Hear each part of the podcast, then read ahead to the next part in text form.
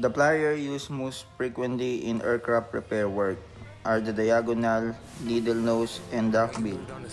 The size of plier indicates their over length, usually ranging from 5 to 12 inches. So the first one is the round nose plier, are used to crimp metal. They are not made for heavy work because too much pressure will spring the jaws, which are often wrapped to prevent scarring the metal.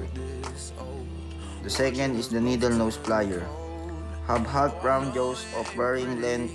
They are used to hold the object and make adjustment tight places. Third is the duckbill pliers. Resemble. A duckbill in the jaws are thin, flat, and shaped like a duckbill.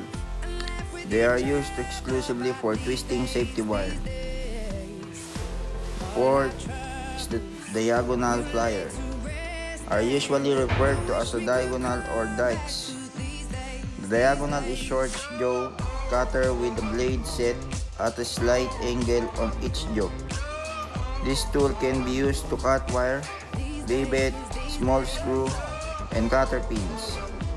Besides being practically indispensable in removing or installing safety wire, the duckbill plier or diagonal cutting plier are used extensively in aviation for the job of safety wiring.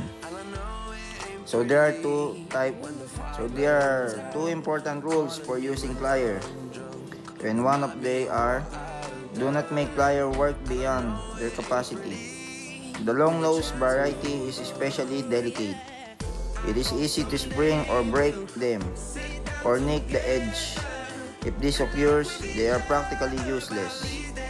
The second one, do not use pliers to turn nuts in the jaws in just a few seconds.